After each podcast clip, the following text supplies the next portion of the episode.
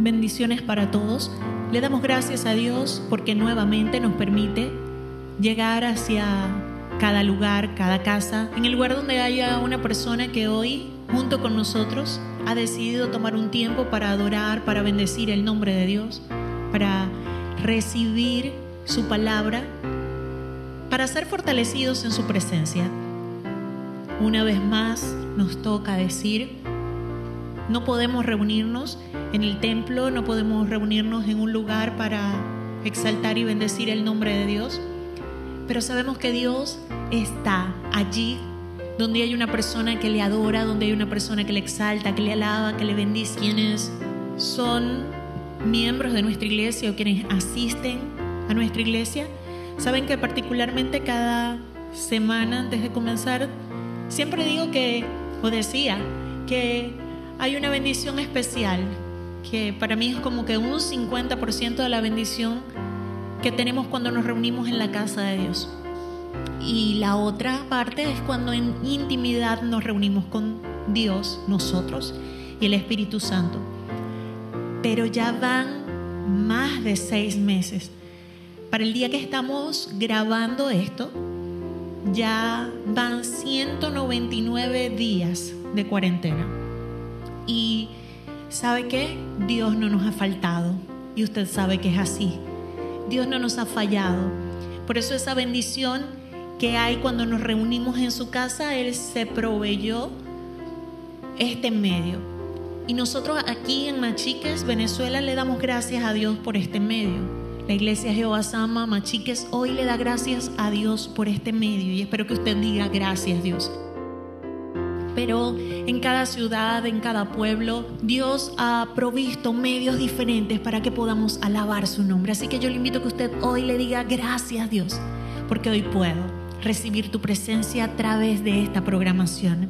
Dice el Salmo 117, alabad a Jehová, naciones todas pueblos todos, alabadle, aleluya. Y yo no sé si usted lo sabe, pero Venezuela es una nación.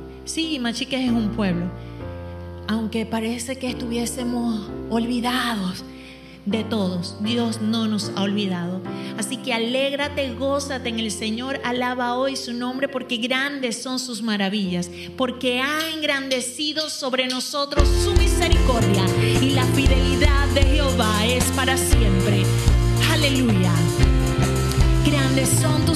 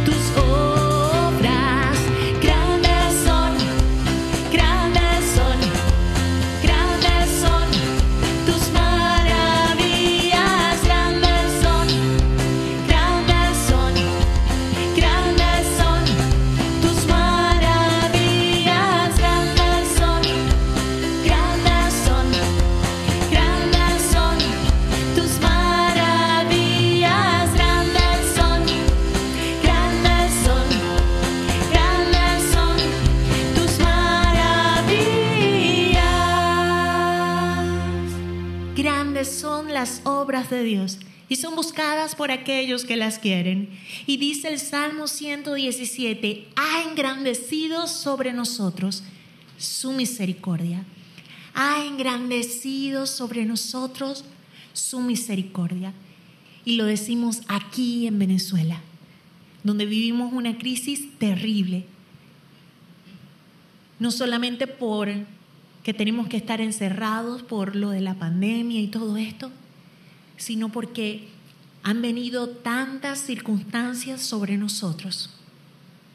Pero Dios ha engrandecido su misericordia, aleluya. Y si tú eres testigo del poder de Dios, si tú puedes buscar hoy un motivo y decirle gracias Dios, hazlo en este momento. Y dile gracias Dios por este tiempo. Gracias Señor porque dice en tu palabra que tú has engrandecido tu misericordia. Tu fidelidad es para siempre. Tú nunca fallas y tú no me fallarás. Tú no cambiarás porque tú eres poderoso, Señor. Hoy declaramos tu poder y nos acercamos a ti, Padre, en el nombre de tu Hijo Jesús, por la presencia de tu Espíritu Santo que está hoy aquí en medio nuestro, por tu Espíritu Santo que está hoy allí, en el lugar donde está esa madre angustiada, ese padre desesperado, ese joven inquieto, ese niño al cual se le niegan tantas cosas. A donde esté ese doctor, esa enfermera que arriesga su vida y en ocasiones no puede llevar el sustento a su familia. Donde está esa maestra, ese educador peleando por sus derechos y sabiendo que hay niños, que hay jóvenes que lo necesitan, pero que en su casa también necesitan de ellos. Dice en tu palabra que tú estás cerca de aquellos que te invocan de veras. Y hoy nosotros te decimos, Señor, te necesitamos. Necesitamos estar cerca de tu corazón. Sabemos que somos importantes para ti, oh Dios, pero más importante eres tú para nosotros. Y hoy tu pueblo dice gracias Señor porque has engrandecido tanto tu misericordia que nosotros podemos conocerte, pero ayúdanos a reflejar tu luz. Ayúdanos Señor. Fortalece hoy nuestras vidas en tu presencia, con tu poder, con tu unción. Si puedes, levanta tus manos al cielo.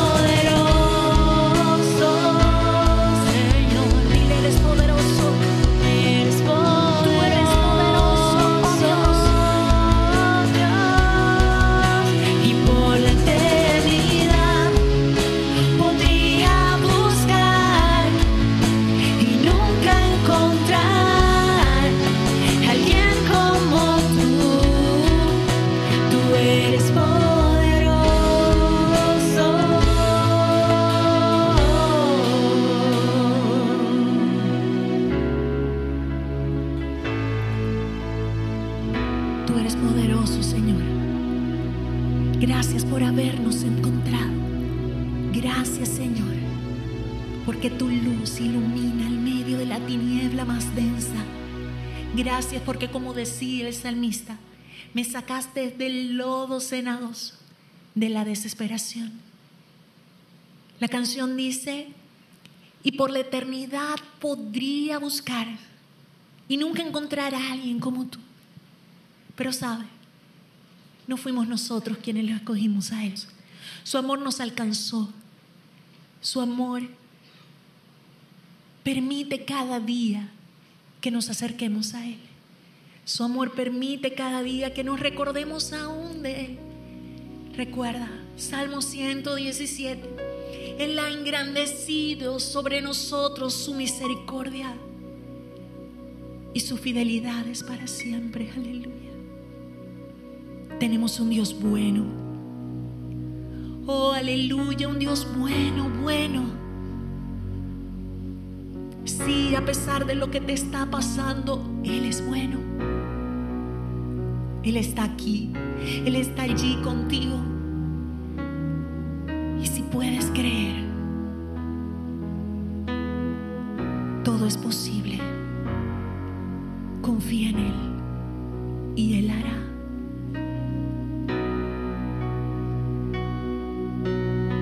Dile, eres bueno, Señor. Permíteme recordar el gozo de mi salvación. Permíteme gozarme cada día. Sin importar todo lo que pueda oprimir a mi vida. Tu Espíritu Santo trae libertad.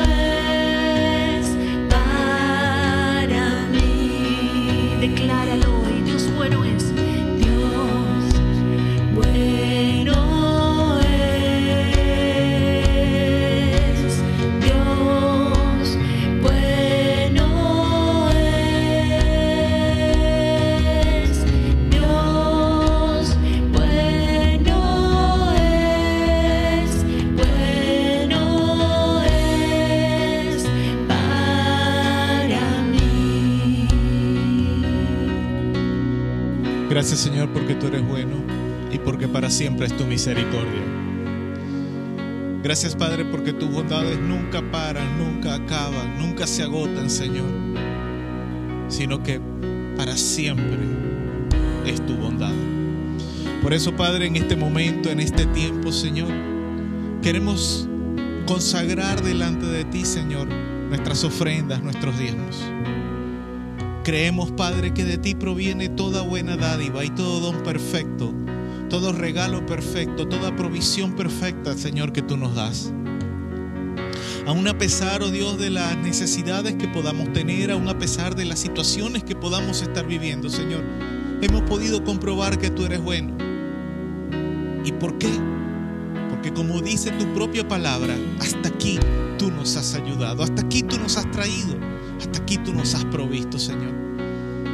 Sí, Señor, hemos pasado por momentos de escasez y necesidad, pero en tu palabra hay varios casos, Señor, de hombres, de mujeres, gente que tenían promesa de parte tuya, Señor, de que tú les sustentarías, pero igual pasaron por momentos de escasez. Un profeta, Señor, que tuvo que huir al desierto, Señor, y llegar a un arroyo donde los cuervos lo alimentaban. Y luego cuando ese arroyo se secó, tener que ir donde una viuda para que esta viuda le sustentara. Señor, Sé que en la vida de este profeta hubo un momento, un momento de escasez, pero tu provisión siempre estuvo ahí, Señor. Esas son las contrariedades que de repente el mundo no puede entender. Pero aquellos que somos tus hijos, aquellos que hemos conocido tu promesa, aquellos que conocemos tu provisión, Señor, aquellos que conocemos las formas maravillosas como tú puedes proveer y responder, confiamos en ti, Señor. Y sin importar lo que suceda, sin importar las escasez, sin importar, sin importar cuánto pueda faltar en algún momento de nuestras vidas, creemos y confiamos, Señor, de que tú siempre nos provees. Por eso podemos tomar una porción de nuestro dinero, Señor, y consagrarla a ti como nuestras ofrendas. Porque tenemos un pequeño corazón que ha aprendido a agradecer. Por eso, Padre, de lo que tú nos das, hemos pactado contigo en consagrar a ti la décima parte de lo que tú nos das. No porque tú nos los exijas, no porque tengamos que hacerlo, porque si no queremos, no lo hacemos. Pero los que lo hacemos, Señor, y los que somos fieles en consagrar nuestros diezmos a ti, lo hacemos porque tu palabra dice que tú reprenderás por nosotros al devorador de nuestras finanzas. En tu gran amor, bondad y misericordia, Señor, ha sido así y así será. Por eso, Padre, consagramos nuestras ofrendas y diezmos a ti, porque hay bendición en nuestra casa y para que haya bendición en la tuya. En el nombre de Jesús. Amén. Amén. Y aleluya.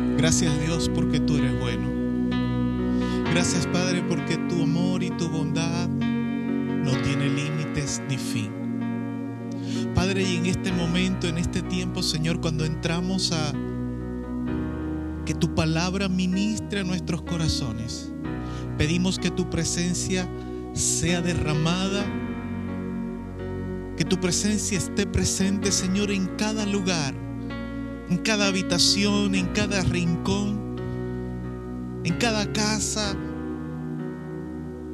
que puedan haber personas dispuestas con un corazón dispuesto a que tu Espíritu Santo ministre a sus corazones.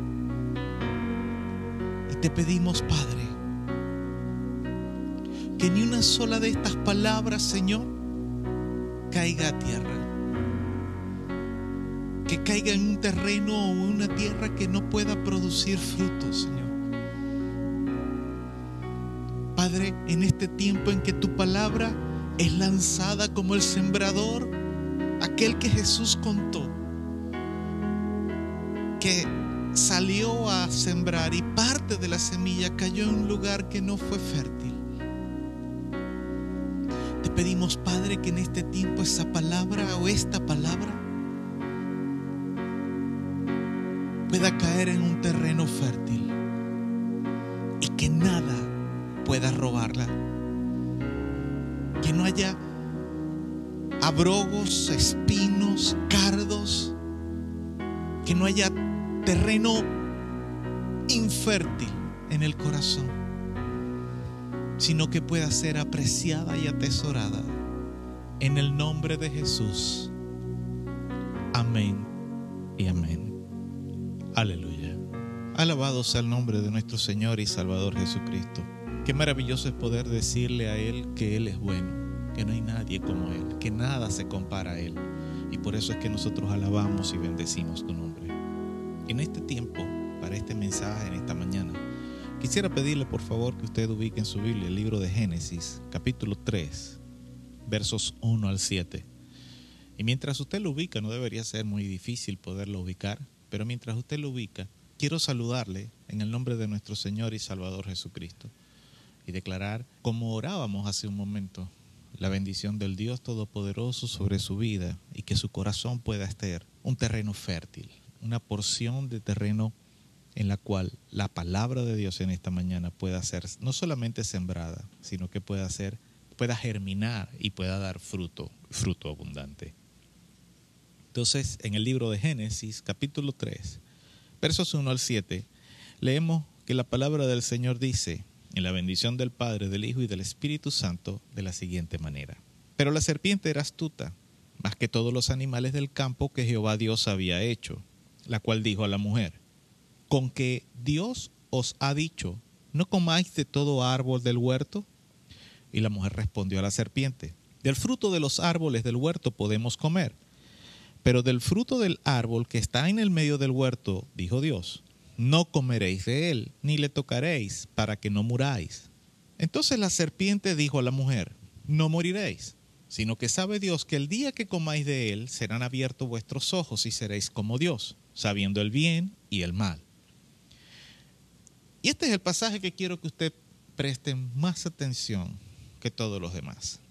Dice el verso 6, y vio la mujer que el árbol era bueno para comer y que era agradable a los ojos, y árbol codiciable para alcanzar la sabiduría.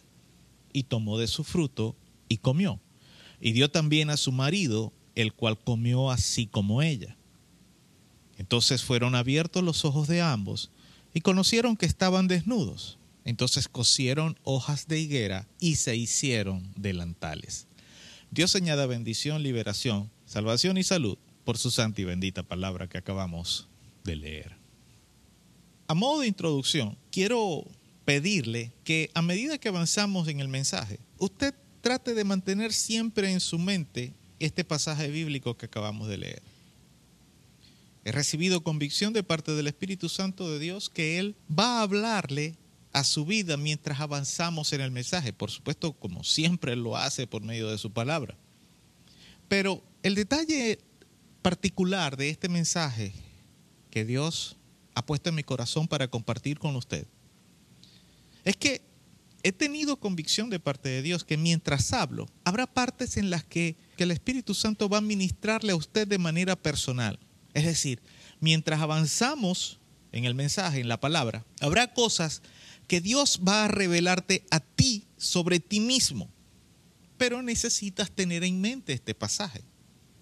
Porque nuestro mensaje de hoy está dirigido a ti que estás luchando por caminar en el camino del bien, pero que en ocasiones se te ha hecho muy difícil, al punto que más de una vez te has encontrado o te han sorprendido actuando de maneras que apuntan a lo que la Biblia dice que es el camino del perverso. En nuestro mensaje anterior, el mensaje de la semana pasada, el cual titulamos Dos caminos para escoger, abordamos el controvertido tema de la diferencia que hay entre el camino del bien y el camino del mal. Y lo hicimos partiendo desde el Salmo 1, un salmo en el que el contraste o diferencia entre ambos caminos es marcado por la forma en que vive su vida el hombre justo, que nosotros definimos como el camino del bien y el destino que reciben los perversos, que entendimos en ese mensaje, como el transitar por el camino del mal. Si usted escucha por Casbox nuestros servicios radiales, es posible que haya notado la imagen que nuestra diseñadora gráfica usó como referencia para el servicio radial del pasado domingo 27 de septiembre. Es decir, el mensaje que titulamos Dos caminos para escoger y que es el mensaje del cual hice referencia hace un momento. Ahora, la primera parte de este mensaje, del mensaje de hoy, lo titulé La ilustración de la bifurcación del camino. La idea de la imagen de la cual estoy hablando surge porque, además de ser alusiva al tema del mensaje, una de las ilustraciones que usé en la exposición fue precisamente esa. Si no lo notó o si no lo recuerda, se la describo rápidamente. La imagen presenta un camino, una carretera que llega a una división o una bifurcación. Y una parte continúa asfaltada y la otra es un camino de tierra. Sin entrar en detalles de interpretación de la imagen, solo quiero tomar la idea y aplicarla a lo que podría ser nuestra vida y las decisiones que nosotros tomamos a diario a lo largo de nuestra vida es posible que nosotros estemos conscientes de que por mucho tiempo de nuestras vidas nosotros estuvimos caminando en caminos de perversidad. Es decir, haciendo todas las cosas en nuestra vida solo para satisfacer nuestros deseos y pasiones, sin que nada más importara. Tal vez incluso sacrificando el bienestar y felicidad de la gente que más amamos. O incluso haciéndonos daño a nosotros mismos. Y esta es una definición muy clara de lo que es caminar por el mal camino. Pero tal vez hace algún tiempo sucedió algo especial en tu vida y fue el momento en el que decidiste cambiar de camino. Fuiste confrontado y entendiste que si seguías en ese camino, todo tu futuro estaría seriamente comprometido y comprometido para mal. Es decir, que estabas caminando por un mal camino, valga la redundancia.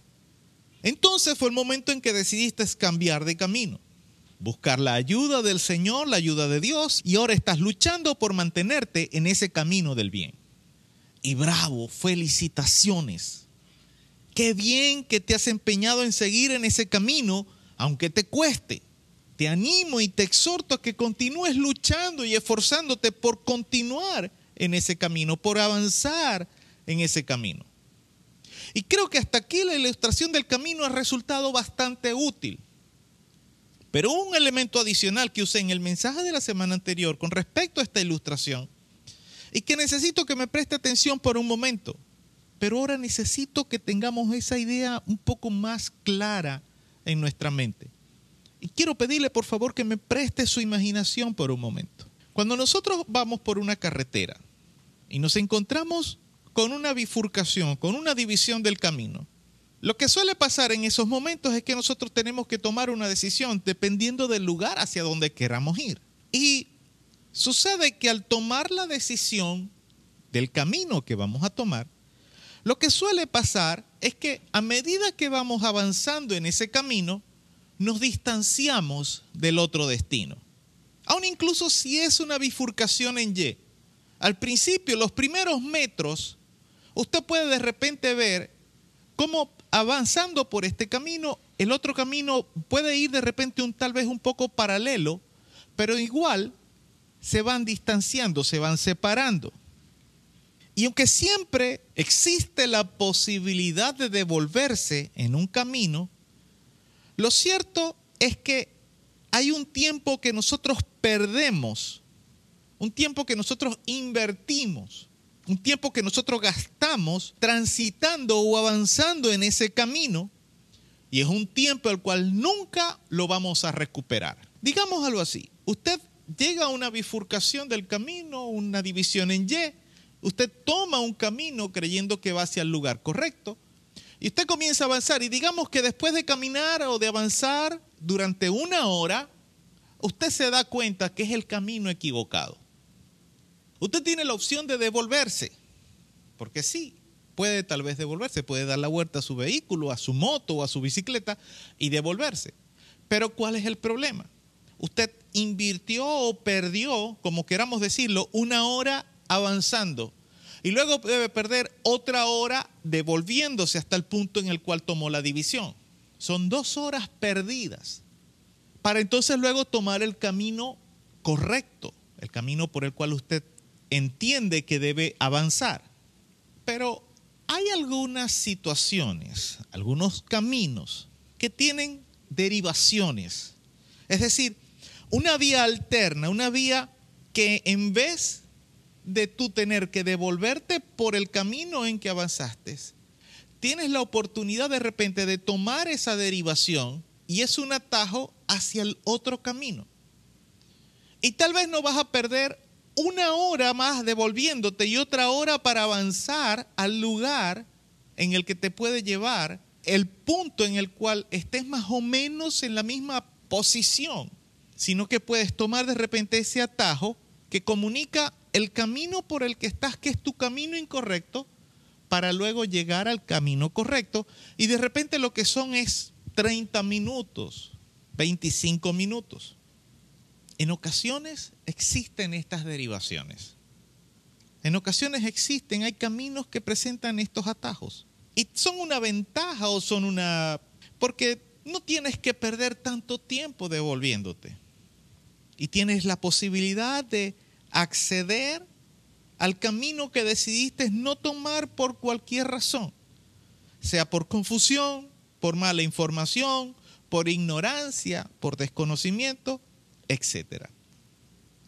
Ahora, Dios ha estipulado que la ruta o camino por la que el ser humano escoge vivir su vida en esta tierra defina el destino que tendrá su alma en la eternidad.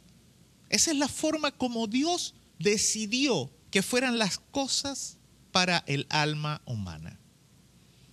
Nosotros nacemos en un momento determinado, somos concebidos, somos engendrados en el vientre de nuestra madre y en ese momento hay un alma que tiene vida, un alma que viene a la vida. Y a partir de ese momento comienza el peregrinar de esa alma en esta tierra y es la primera etapa de su vida.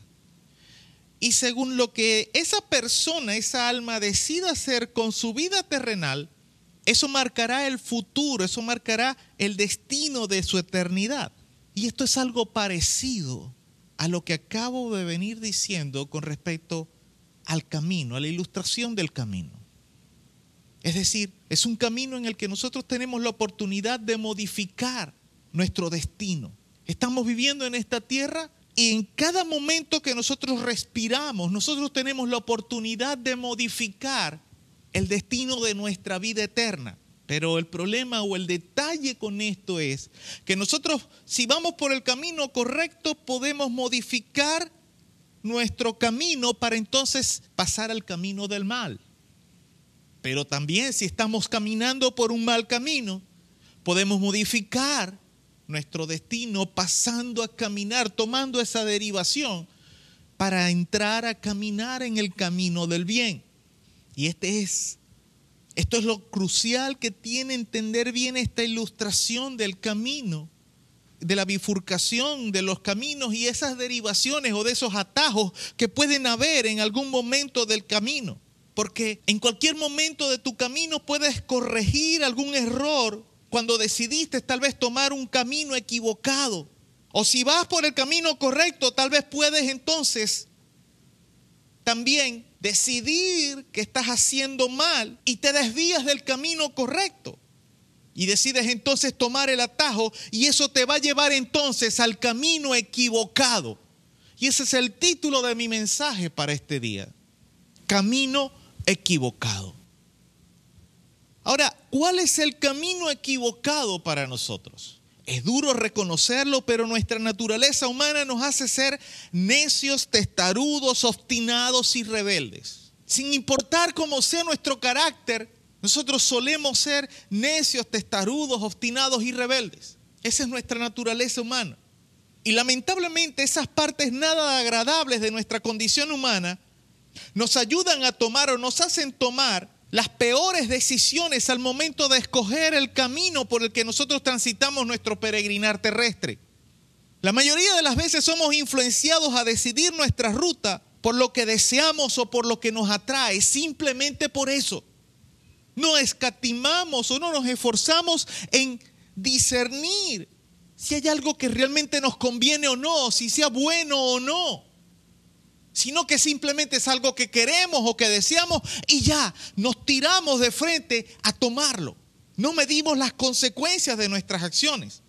Y dicho en el contexto de nuestro tema, no medimos las consecuencias de nuestras acciones en cuanto al destino que nos llevará ese camino que estamos tomando. Y lo triste es que en muchas ocasiones es un camino que es equivocado. Para ser un poco más directo, voy a presentar tres ejemplos de lo que puede ser un camino equivocado para muchos de nosotros. Primero, uno de los ejemplos que quiero colocar, la fama. El deseo de alcanzar fama puede convertirse en un camino equivocado para muchos cristianos. Pero el problema o el detalle es que la fama en sí misma no tiene nada de malo. Porque hay muchos cristianos, buenos cristianos, que han alcanzado fama mundial y en muy diversas áreas. Por ejemplo, si hablamos de los músicos, nuestro hermano Marcos Barriento, o Crystal Lewis, o cualquier cantante que tal vez o adorador que usted pueda venírsele a su mente en este momento. Gente que es reconocida en muchas partes del mundo por la forma en que adoran a Dios o por los ministerios que Dios les ha entregado. Hombres o mujeres, pastores de repente como eh, eh, Rick Warren o Claudio Freyson Evangelistas de repente como Cookie Padilla, Billy Graham o Gigi Ávila. Son personas que alcanzaron mucha fama. Pero el detalle de estas personas y la fama fue que Dios les dio la fama a ellos. Ellos no se empeñaron en alcanzar fama. Ellos no salieron a buscarla. Ellos no estaban obsesionados por alcanzar fama. Ellos no anduvieron buscando hacerse famosos solo se preocuparon por agradar a Dios y hacer todo de la manera más excelente que podían hacerlo en el momento. ¿Por qué? Porque entendieron que con ello estaban honrando a Dios primeramente. Y esa honra a Dios fue lo que les dio la fama. La fama vino después. Y en cuanto a este tema, viene a mi mente lo que dice Mateo capítulo 9, versos 27 al 31. Aquella ocasión cuando Jesús sanó a dos ciegos y el pasaje dice que Jesús les pidió rigurosamente. Si usted desea puede buscarlo. Mateo capítulo 9, versos 27 al 31. Jesús dice el pasaje que les pidió rigurosamente que nadie lo supiera. Pero ellos divulgaron la fama de Jesús por toda aquella tierra. ¿Sabe? Cuando Dios quiere dar fama a alguien, Dios simplemente se la da. Pero hay muchos cristianos que se obsesionan tanto, que quieren tanto ser famosos, quieren tanto hacer algo que entonces se salen del camino, del buen camino que Dios estipuló para ellos. Y por andar buscando la fama, por andar buscando hacer cosas que no es el tiempo ni el momento para hacerlas, entonces toman caminos equivocados dejan de prepararse con el Señor y entonces cuando llega el momento de la fama, echan a perder todas sus vidas. Otro aspecto de esto, de, lo que puede ser un camino equivocado, puede ser el dinero. Y la idea es muy similar. El dinero o tener riquezas, tener posesiones materiales no es malo como decía un político de aquí, de nuestro país. Eso no es malo. Lo malo es hacer el dinero un Dios para nosotros. Eso es lo malo. Hacer del dinero un Dios para nosotros es un camino equivocado para cualquier persona, para cualquiera de nosotros, porque cuando el dinero o lo material se constituye como un Dios en el corazón, esa persona va a hacer cualquier cosa por agradar a ese Dios. Y cuando hablo de cualquier cosa me refiero a cualquier cosa. Hay gente que por dinero puede comenzar haciendo un pequeño engaño o estafa y terminaron incluso en el homicidio o en el asesinato. ¿Por qué? Porque esa persona escogió el camino del dinero. Y a muchos cristianos, a mucha gente que sirve a Dios y honra a Dios, Dios les ha dado riquezas o empresas muy prósperas. Y aunque el testimonio de la forma o la manera en que ellos alcanzaron sus riquezas pueden ser muy variados, la constante que al menos yo he conseguido en cada testimonio que he podido leer de estos triunfos y de estas prosperidades o de estas riquezas que Dios les ha dado a esta gente, es que ellos aprendieron a ser desprendidos para darle a Dios. Y nunca le negaron la ayuda a la gente que estaba genuinamente necesitada.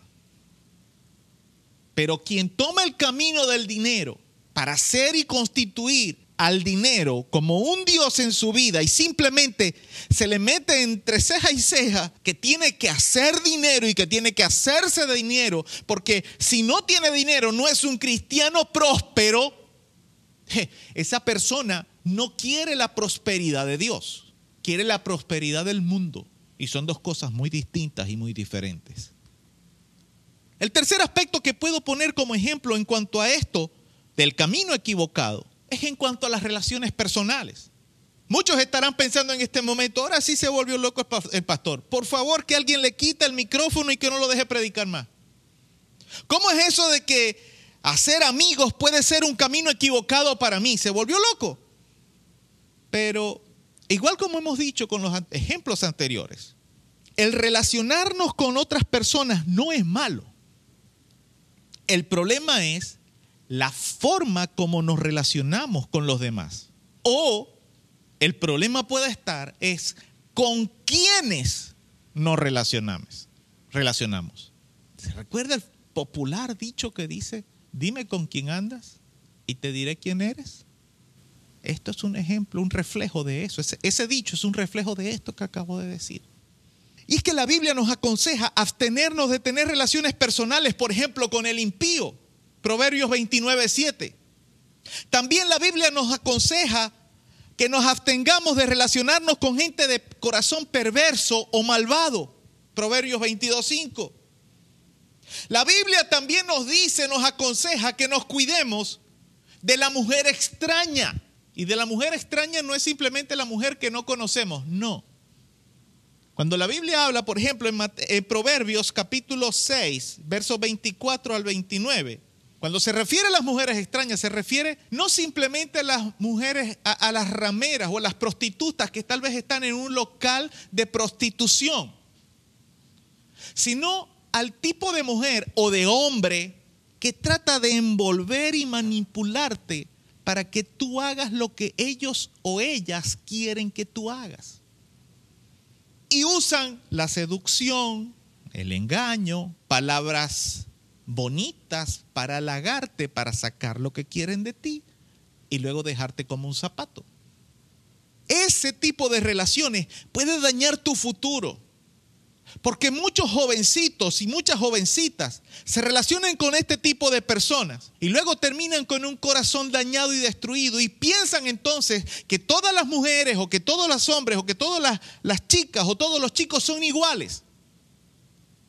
Y entonces comienzan a, se crean una idea tergiversada, distorsionada de lo que es una relación sentimental.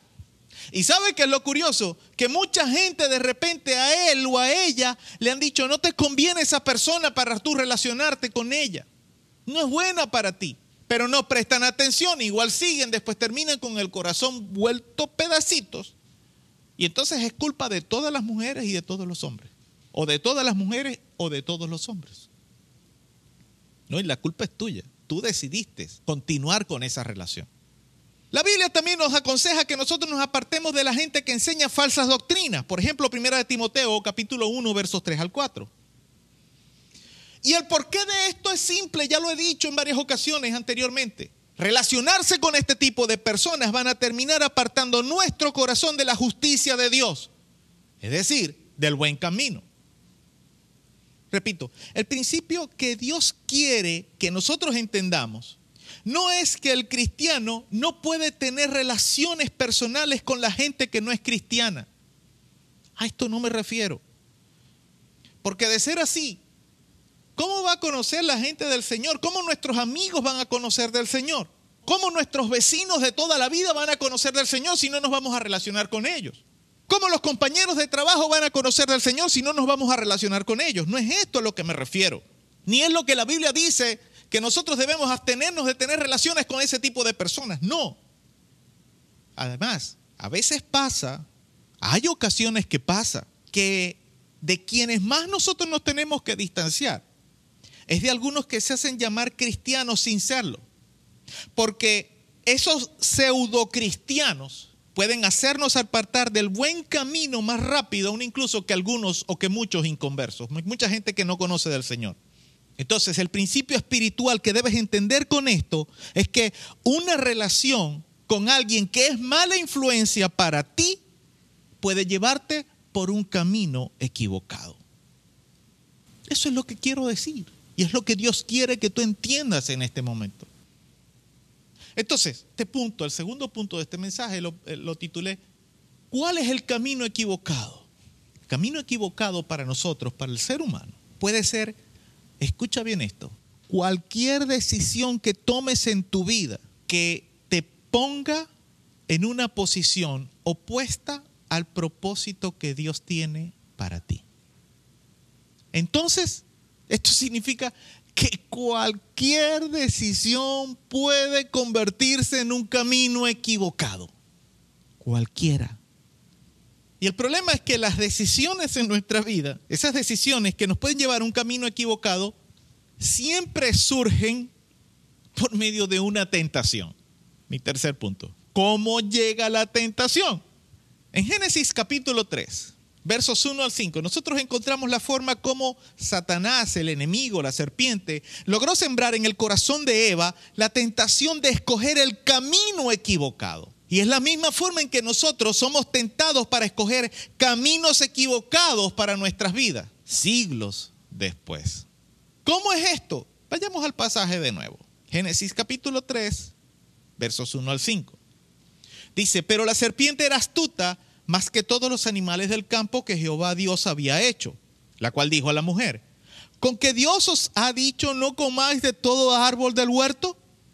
Y la mujer respondió a la serpiente, del fruto de todos los árboles del huerto podemos comer, pero del fruto del árbol que está en el medio del huerto, Dios dijo, no comeréis de él ni le tocaréis para que no muráis. Entonces la serpiente dijo a la mujer, no moriréis sino que sabe Dios, Dios sabe que el día que comáis de él, serán abiertos vuestros ojos y seréis como Dios, sabiendo el bien y el mal. Y ahí se sirvió la tentación para Eva en bandeja de plata. Bien bonita, bien adornada, suculenta, apetitosa a sus ojos.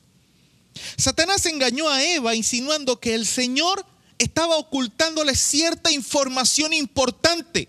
Y en cambio, él, es decir, la serpiente, Satanás, lo que quería era hacerlos o que ellos fueran personas sabias, seres con mayor sabiduría, con mayor inteligencia, con mayor conocimiento. Y así llega la tentación para tomar el camino equivocado a nuestras vidas. Siempre llega de la misma forma, de la misma manera.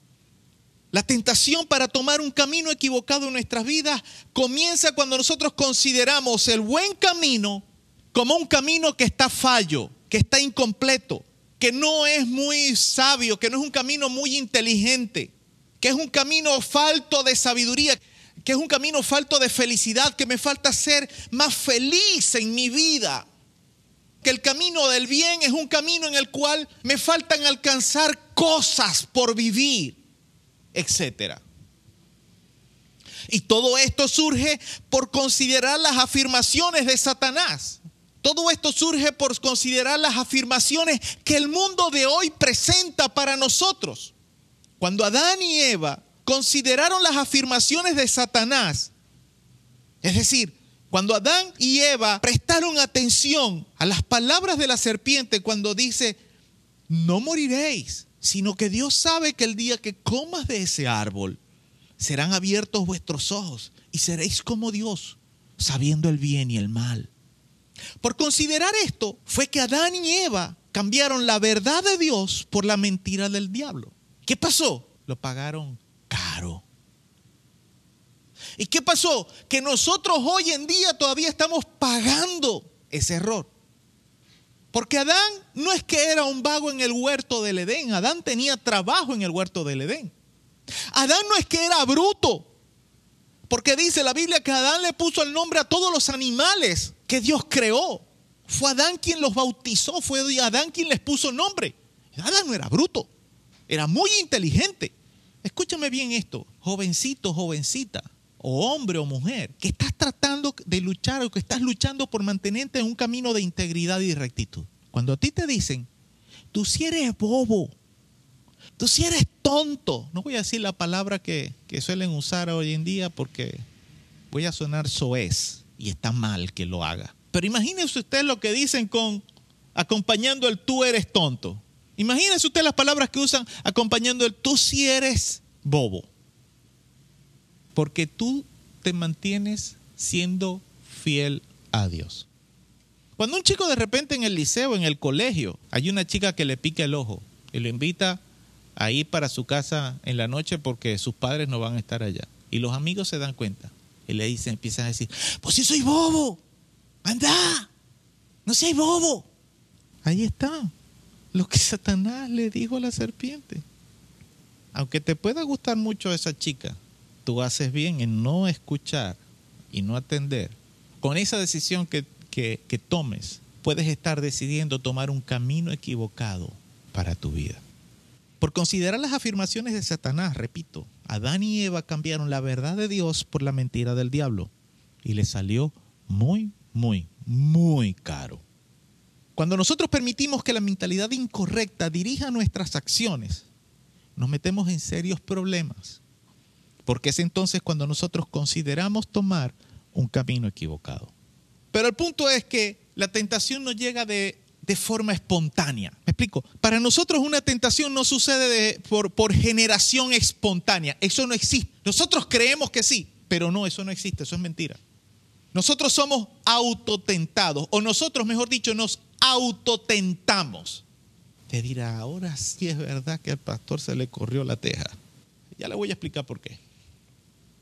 Mucha gente cuando está frente a situaciones tentadoras dicen, no me estéis tentando o no me tientes porque no respondo.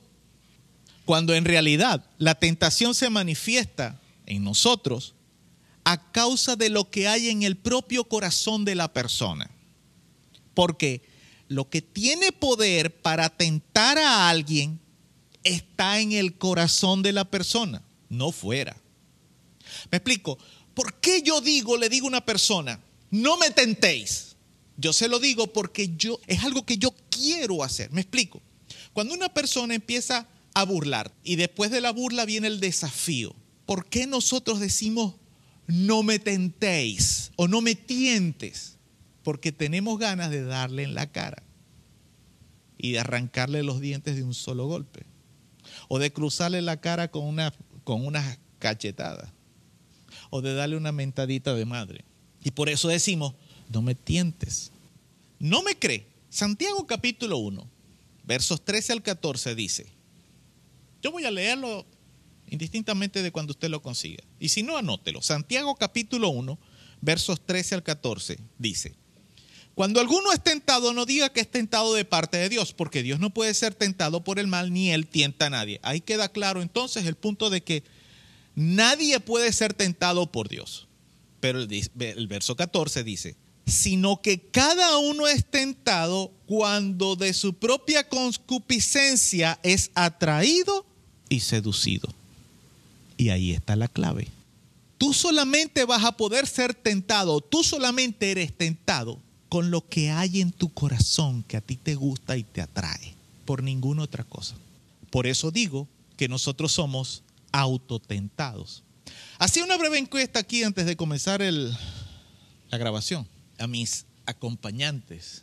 Y yo les preguntaba, si ustedes supongan que tienen que estar en una dieta, y le hago a usted también esa, esa pregunta, si usted tiene que estar en una dieta de 15 días por orden médica, que solamente puede comer sopita de vegetales, 15 días comiendo eso, desayuno, almuerzo y cena. Y digamos que por allá ya en el día décimo, de repente comienza alguien a hablar alguien que no sabe que usted está en ese régimen, y lo invita y le comienza a mencionar lo que a usted más le gustaría. ¿Qué sería lo que más le puede tentar a usted a comer? Aquí hubo gente que me habló de parrilla, otros de pizza, hamburguesa. ¿Qué fue el otro que dijeron por ahí? Patacón, dijo la hermana Roseli. Patacón con pernil, bastante mayonesa y Coca-Cola, que no falte la Coca-Cola. César y Carlos hablaron de parrilla. Elimari y Ru de pizza. Eslin, ¿qué fue lo que dijo? Parrilla también. Jocelina dijo que hasta un mango, después de estar tomando 10 días pura sopita, hasta un mango es una tentación. 15 días en una dieta de pura sopita. El problema no está en la sopa, el problema está en lo que a ti se te antoja. ¿Por qué? Porque es lo que hay en tu corazón, es el deseo de tu corazón. Santiago en el capítulo 1, verso 14, solamente está confirmando lo que le pasó a Eva en el verso 6 del capítulo 3 de Génesis. Y quiero que vayamos de nuevo a Génesis capítulo 3, verso 6. Dice, en la versión Reina Valera 1960, la versión que leímos hace un momento, y vio la mujer que el árbol era bueno para comer ¿Qué dice? Vio. Ella vio. Y que era agradable a los ojos.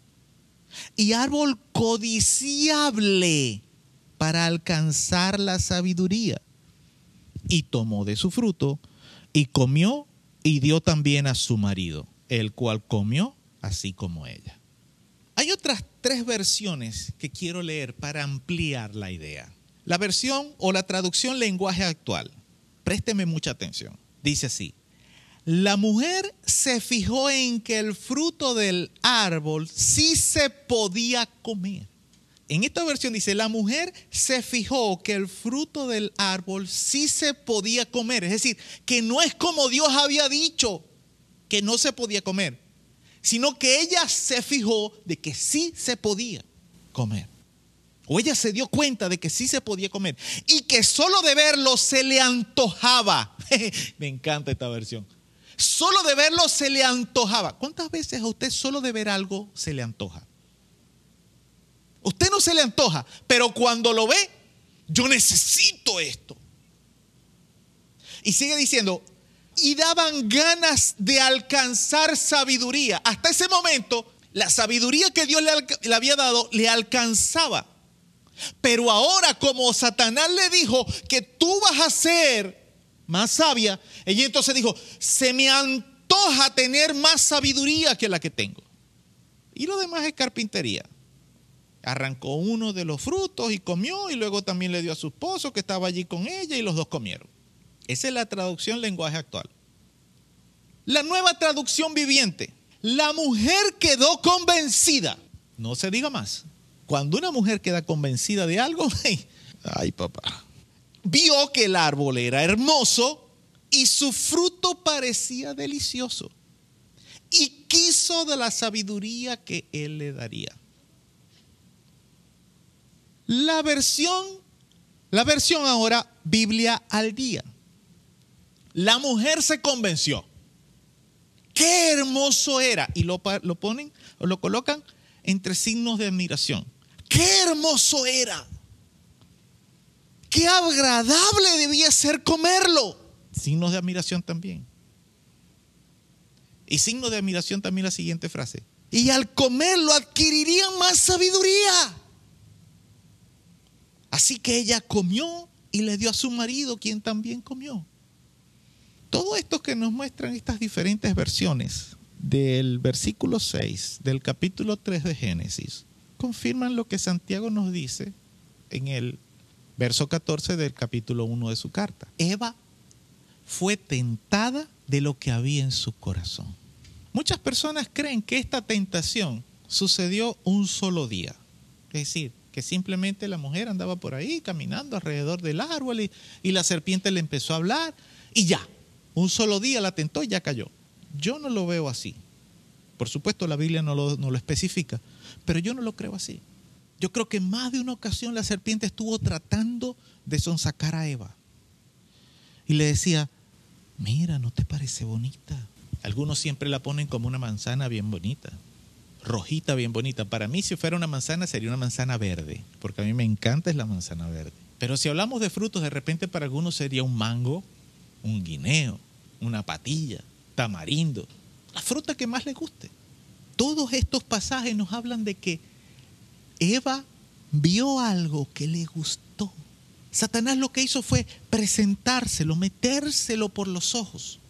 Eva vio, se fijó, quedó convencida de que el fruto del árbol era bueno, agradable, hermoso, codiciable, que sí se podía comer y que también era que también se le antojaba, que lo quería, que lo necesitaba. Todo eso estaba en el corazón de Eva. La serpiente lo que hizo fue sonsacar lo que había ahí. Y escúcheme, de la misma manera es que nosotros comenzamos a considerar que el camino equivocado no es tan malo como algunos dicen. ¿Por qué no puedo ir por ese camino si no se ve tan mal? ¿Por qué no puedo hacer eso con mi vida si hay tanta gente que lo ha hecho y les va bien? ¿Por qué? Porque la Biblia dice que no, pero si esa gente no obedece lo que dice la Biblia y les va bien. Pues la Biblia dice que no envidies la prosperidad del impío, porque pronto perecerán con todas sus empresas. Pero hay gente que una y otra vez se empeñan en caminar por esos caminos equivocados. Y esto me lleva entonces a mi quinto punto la desilusión del camino equivocado. Vamos a Génesis capítulo 3, pero verso 7 ahora. Dice el pasaje, entonces fueron abiertos los ojos de ambos y conocieron que estaban desnudos. Entonces cosieron hojas de higuera y se hicieron delantales. ¿Sabe? El camino equivocado produce desilusión. Porque siempre es tarde cuando nos damos cuenta que nuestro parecer, que la convicción o que lo que vimos, lo que nos hizo tomar la decisión de caminar por ese camino equivocado, siempre es tarde cuando nos damos cuenta que ese camino está errado, que ese camino no debimos haberlo tomado. Y que aquello que nos pareció bueno, agradable, hermoso, codiciable, que sí se podía, que se nos antojaba, que necesitábamos o que queríamos, para cualquier propósito o fin en particular, en realidad terminó siendo un simple espejismo, algo irreal, algo que nunca pudimos alcanzar. Y que por el contrario, lo que añadimos fue miseria a nuestra vida. Siempre es tarde cuando la persona que toma el camino equivocado se da cuenta. Adán y Eva comieron del fruto del árbol y cuando sus ojos fueron abiertos, ¿qué fue lo primero que se dieron cuenta? que estaban desnudos, que no tenían ropa encima. Escúcheme, cuando usted toma el camino equivocado, entonces llega un momento después de que comete el error, se da cuenta de que usted está en desnudez delante de Dios. Tarde se dieron cuenta Dan y Eva que habían tomado el camino equivocado. Así pasó con ellos y lo triste es que así pasó con muchos de nosotros y seguirá pasando con millones de personas. ¿Por qué? Por lo que decía al principio, nuestra naturaleza humana nos hace ser necios, testarudos, porfiados. Y escúcheme, no quiero que nadie tome esto como una palabra de maldición. Hoy Dios envía esta palabra como una advertencia. Igual que advirtió al pueblo de Israel cuando tomaron posesión de la tierra prometida. Y Dios le dijo al pueblo que tenían que expulsar a todos los habitantes de la tierra prometida, porque de no hacerlo les serían por tropezadero. ¿Qué es ser un tropezadero? ¿Qué significa que esta gente, que estos pueblos, que estas naciones que estaban ahí ocupando la tierra prometida, fueran de tropezadero para ellos después? ¿Qué significa eso? Que les iban a hacer de tentación. ¿Tentación en qué? Simple esa gente servían a dioses paganos. Les iban a hacer caminar detrás de ídolos y de dioses paganos. Y Dios procuraba que ellos no hicieran eso. Todo porque escuchamos la voz de la tentación diciéndonos que sabemos más que Dios. Todo porque escuchamos la voz de la tentación diciéndonos que el camino que Dios ha determinado para nosotros no nos conviene, no es bueno. ¿O qué hay más para nosotros en esta vida? Y esto me conduce a mi último punto. La forma en que Dios hace las cosas. Indistintamente de lo que nosotros podamos creer o pensar, el Señor tiene un propósito para nuestra vida, para la vida de cada persona que ha pisado este planeta Tierra. Y ese propósito de Dios, Él lo ha estipulado desde antes que naciéramos. Desde antes que naciéramos, ya Dios había establecido cuál era ese propósito para nuestras vidas. Y Dios faltaría a su condición de ser un Dios fiel, bueno y justo, si a la par del propósito que tiene para nuestras vidas, que trazó para nuestras vidas, tampoco hubiera provisto o no hubiera previsto las formas, las vías o las maneras de suplir lo necesario para que nosotros alcanzáramos ese propósito. Dios no sería un Dios justo, Dios no sería un Dios bueno, Dios no sería un Dios fiel. Faltaría esa condición de Él. Y Dios no es nada de eso. Dios no es infiel, Dios ni es malo y Dios no es injusto. Pero que Dios haya provisto para nuestras necesidades no significa que nos lo vaya a dar cuando nuestros caprichos lo exijan. No, Dios va a hacer todas las cosas a su tiempo y a su manera. Escúcheme bien esto y entiéndamelo bien. Dios va a hacer todas las cosas a su tiempo y a su manera. Todo según lo que Él en su eterna sabiduría ha planificado para ti. Ese es el punto cuando nosotros debemos esperar en que Dios nos dé lo que nosotros necesitamos. Por eso es que nosotros tenemos que esperar el tiempo en que Dios ha estipulado para darnos lo que nosotros queremos o lo que deseamos.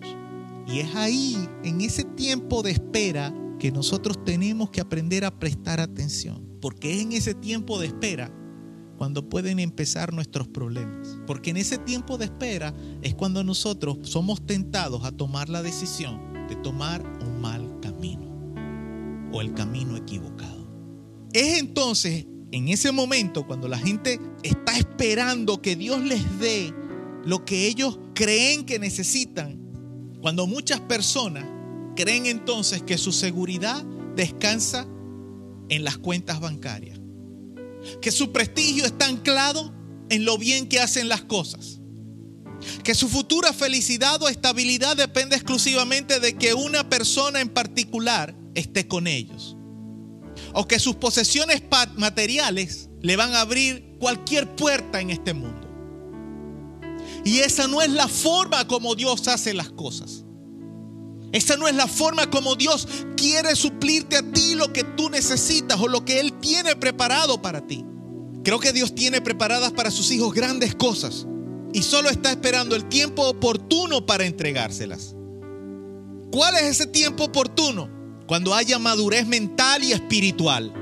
Ese es el momento oportuno. Así que si quieres recibir lo que Dios tiene para ti, preocúpate por madurar espiritualmente. Aprende a conocer a Dios.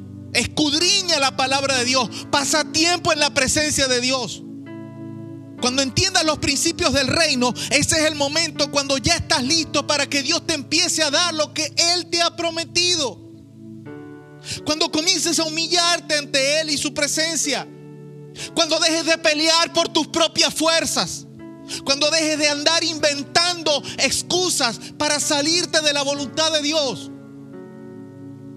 Ese es el tiempo oportuno. Pero el problema es que muchos al ser tentados para alcanzar lo que desean, lo que quieren o lo que creen que les corresponde en el ya y en el ahora, es decir, en el momento en que lo desean, en el momento en que lo quieren, entonces deciden tomar el camino equivocado. ¿Y qué hacen? Se vuelven adictos al trabajo y sacrifican su relación familiar. Algunos se involucran en negocios poco éticos solamente por hacer más y más dinero. El problema es que quedan sumergidos en tramas de corrupción que luego se hacen imposibles poder eludir. Habrá quienes busquen compañía de personas inadecuadas para sus vidas, para llenar áreas en las que se sienten solos, pero las llenan fuera de los límites establecidos por Dios.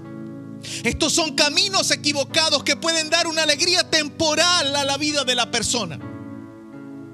Pero al final de ese camino lo que hay es decepción y dolor. Repito, esta no es la forma en que Dios hace las cosas. Necesitamos confiar en la seguridad que tenemos en Cristo.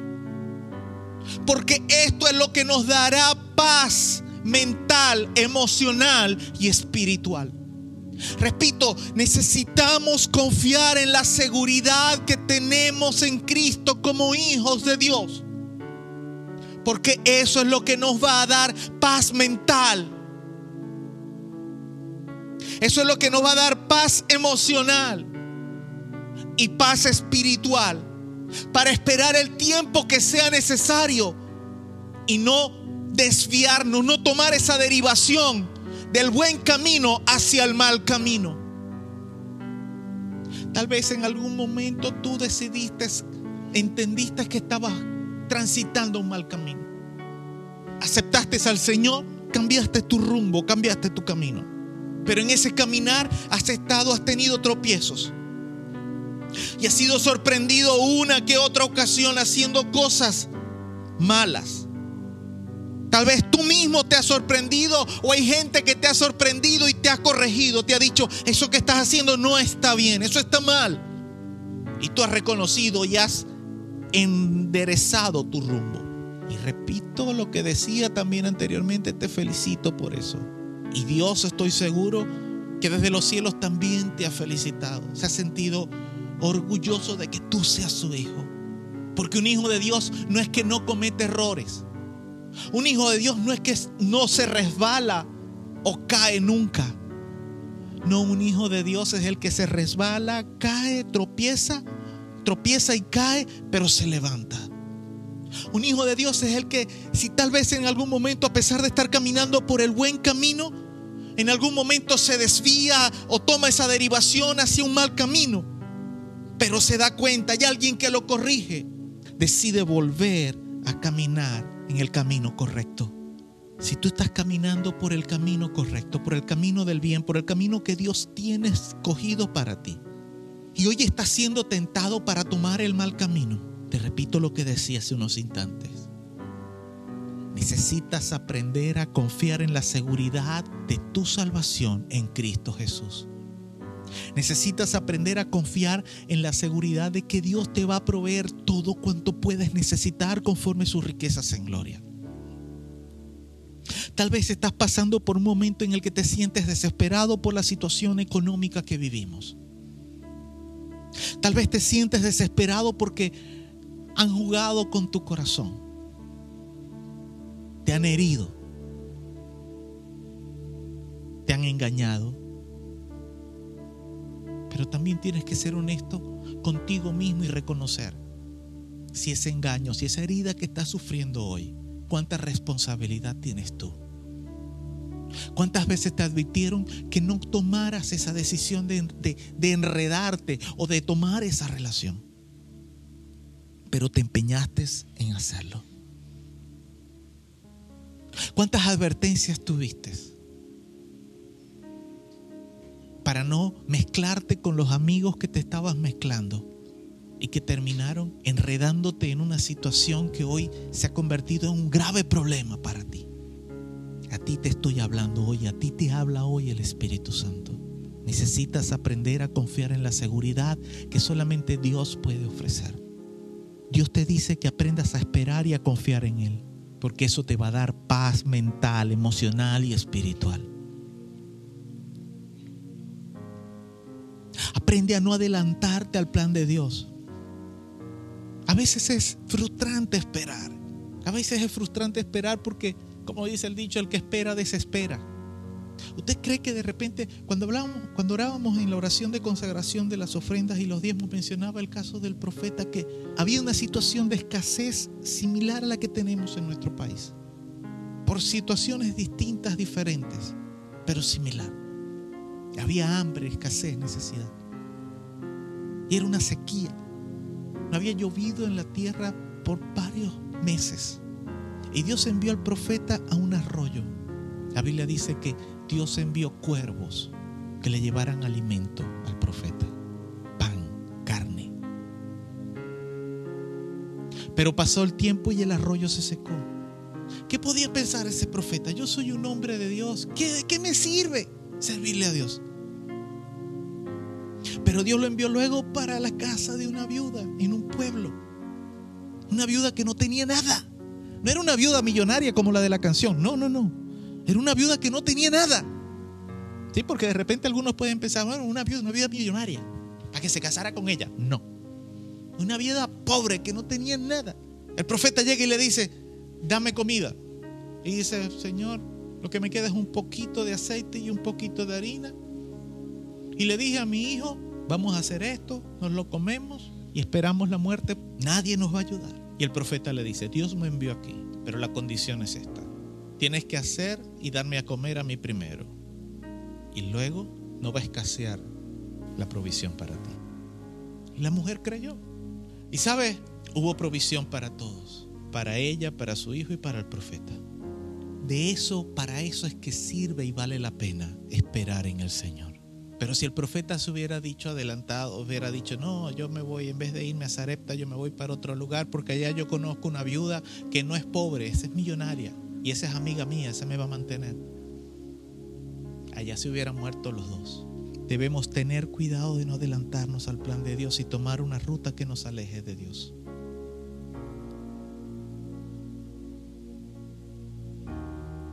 Padre, en el nombre de Jesús. En este momento pongo delante de tu presencia cada corazón que ha podido recibir tu palabra. Y incluso, Señor, cada administración que tu Espíritu Santo ha hecho al corazón de cada persona que ha escuchado de manera directa. Cada revelación que tu Espíritu Santo ha hecho a la vida de cada uno de ellos. En el nombre de Jesús, declaro, Padre, que queda grabada con tinta indeleble en su corazón, que está hallada en su corazón, que está tatuada, Señor, en su alma. De modo que puedan mantenerse siempre en todo tiempo y en todo momento en ese camino correcto, Señor. Padre, que si hoy hay personas que han sido exhortadas, Señor, a dejar el camino equivocado en el cual han estado decidiendo vivir por mucho tiempo, que hoy puedan ver esa derivación, ese camino, ese atajo para tomar el camino correcto. Para tomar las decisiones oportunas y adecuadas, confiando en ti, Señor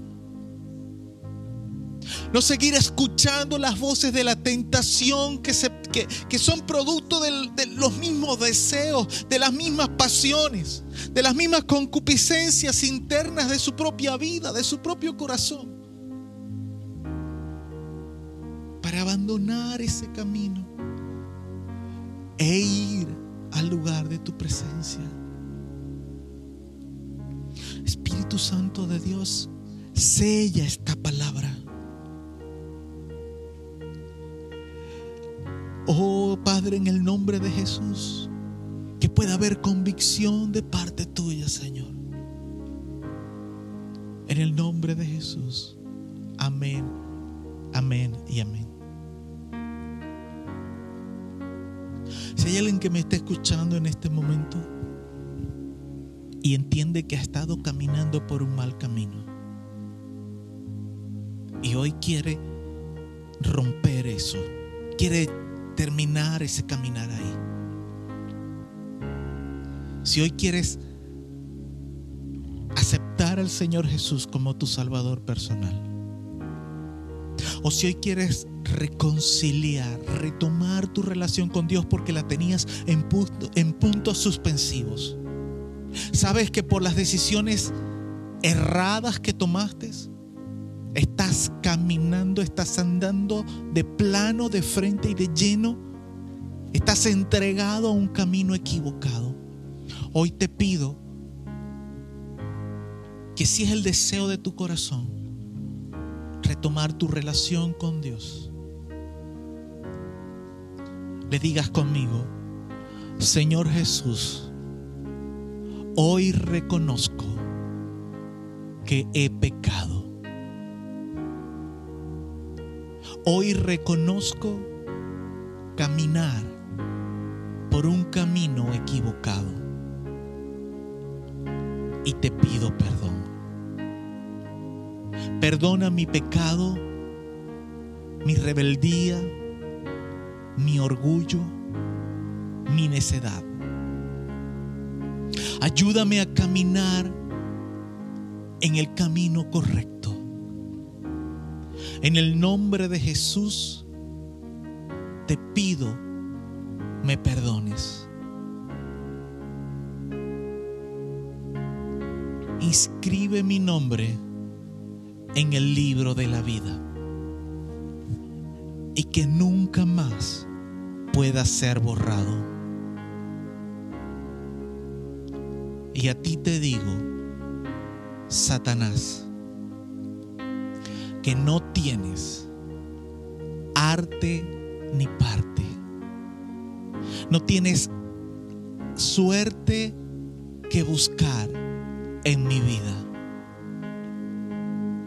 No escucho más tus tentaciones. Porque mi Dios me enseñará y aprenderé de Él a esperar en su presencia. En el nombre de Jesús. Amén. Hoy te rindo mi ser, te doy mi corazón.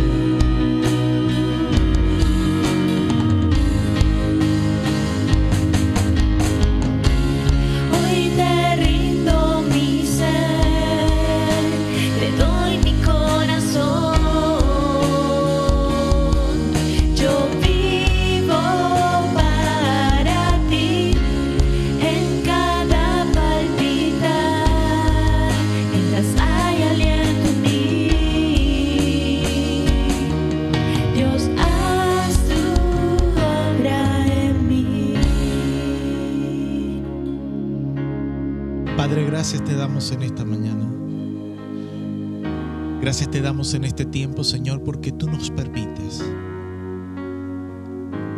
el considerar nuestro camino. Gracias por darnos la oportunidad, Señor, de considerar y de hacernos ver el error de nuestro camino. Hoy, en el nombre de Jesús, pongo delante de tu presencia, Señor, cada corazón, cada persona que ha de reconocido el estar caminando en un camino contrario, en un camino distinto, en un camino opuesto al tuyo. Por eso, Padre, pongo sus corazones delante de ti, creyendo, Padre, que tú traerás esa sabiduría necesaria, Señor, para evaluar, para tomar las decisiones oportunas y decidir qué relaciones cultivar y cuáles dejar. Decidir qué negocios, en qué negocios mezclarse y en cuáles no. Poder esperar al momento en que seas tú el que levantes su vida, su ministerio. ¿Cuál es el tiempo, Señor, que tú tengas para exaltarle en un momento oportuno? Y así, Señor, en las distintas áreas de nuestra vida, que podamos cada uno de nosotros, Señor, poder esperar el tiempo que tú tienes para que podamos crecer en tu presencia mientras hay aliento en mí. Dios, haz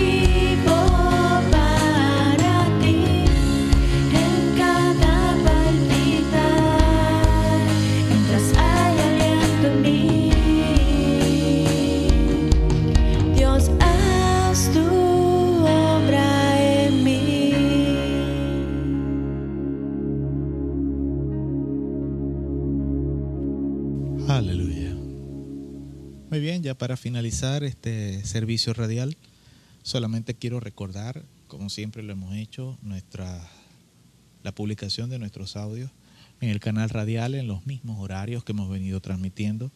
Sábado a las 10 de la mañana nuestro programa de JS Juvenil, el domingo a las 9 de la mañana nuestro programa de Iglesia de Niños Radio. Y a las 10 de la mañana este servicio radial es transmitido por nuestro canal radial, valga la redundancia, a las 10 de la mañana del día domingo.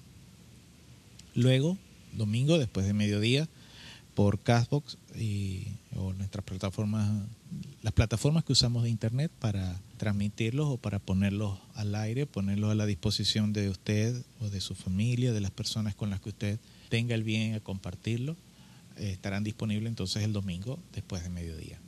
Con respecto al servicio de acción de gracias que hemos estado anunciando que vamos a, grabar para este año debido a las condiciones que tenemos.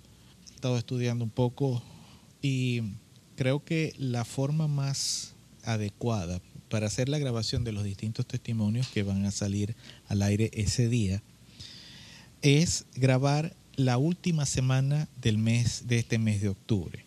Es decir, más adelante, entonces en, en programas seguidos, más adelante, estaremos anunciando el día específico que vamos a estar eh, grabando en el templo estos, perdón, grabando los testimonios que van a salir al aire ese día. Así que entonces las personas que se han puesto en contacto conmigo, que quieren testificar, yo les voy a estar anunciando el día que vamos a, a venir acá para grabar estos audios, para grabar su testimonio, para entonces tener un audio que sea, tenga una calidad adecuada, una calidad aceptable para poder eh, trabajar con eso y poder entonces subir algo, hacer las cosas de la mejor manera posible, las cosas lo más excelente posible que podamos para el Señor.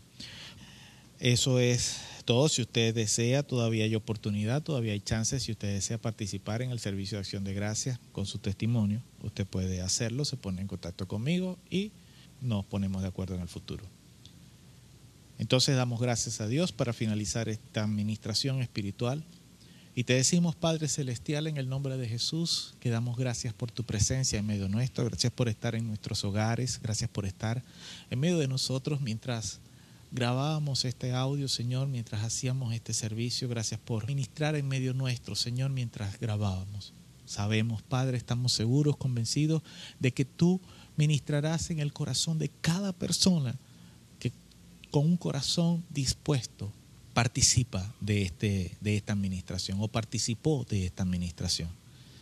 Padre, y ahora cuando finalizamos declaramos la bendición tuya, que es la bendición que enriquece y no añade tristeza sobre la vida de cada persona, de cada familia, de cada hogar. Declaramos la bendición del Padre, del Hijo y del Espíritu Santo sobre cada familia. Dios les bendiga muy rica y muy abundantemente. La paz de Dios sobre sus vidas.